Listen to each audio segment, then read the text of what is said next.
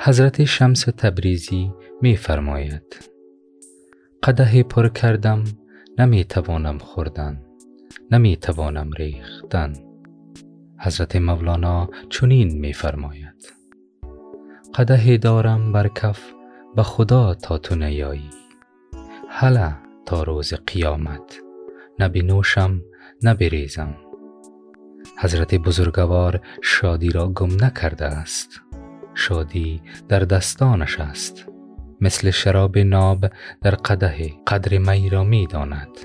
بر زمین نمی ریزد غم پرست نیست اما شادی تنها را نمی خواهد. شادی تقسیب ناشدنی را هم نمی خواهد. شادی را چون امانت عزیز پاس می دارد و امید مندانه انتظار می کشد. چرا که چیز عزیزتر از شادی دارد. تو را دارد.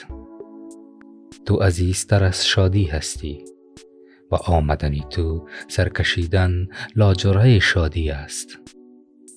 منتظر است تا بیایی و سهم بزرگش از شادی را بر او حلال کنی. که شراب با تو حلال است و آب بی تو حرام. و السلام.